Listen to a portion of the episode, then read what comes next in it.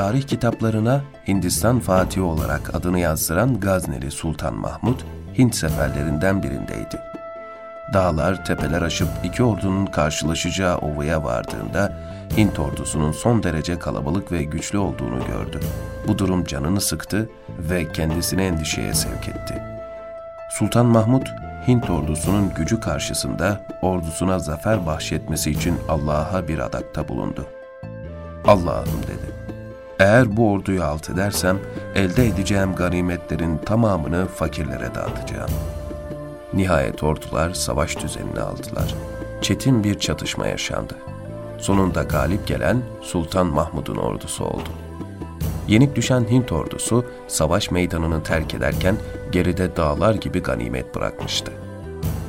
Ganimetler arasında sarrafların değer biçmekte zorlanacağı nadide elmaslar, yakutlar ve zümrütler de vardı. Gazneli Sultan Mahmud üst üste yığılmış ganimetleri görünce adamlarından birini çağırıp bu ganimetleri yoksullara dağıt dedi. Çünkü savaştan önce Allah'a adakta bulunmuştum. Şimdi adamı yerine getirmem gerek.'' Sultanın bu sözlerini duyan vezirleri ve kumandanları hayret ve feveran içinde bu kadar mal, bunca altın, değer bilmez bir avuç fakire mi verilir diye söylenmeye başladılar. Vereceksen ya askere ver, memnun olsun, bundan sonraki savaşlara zevkle hazırlansın veyahut emir buyur hazineye koysunlar dediler. Bu sözler Sultan Mahmud'u tereddüde düşürdü. Adamı yerine getirip ganimeti fakirlere mi dağıttırayım yoksa dedikleri gibi mi yapayım derken kararsız kaldı. Sultanın ordusunda savaşan erler arasında Ebul Hüseyin adıyla bilinen bir meczup vardı. Ebul Hüseyin meczup olmasına meczuptu ama umulmadık zamanda söylediği hikmetli sözlerle nam salmıştı.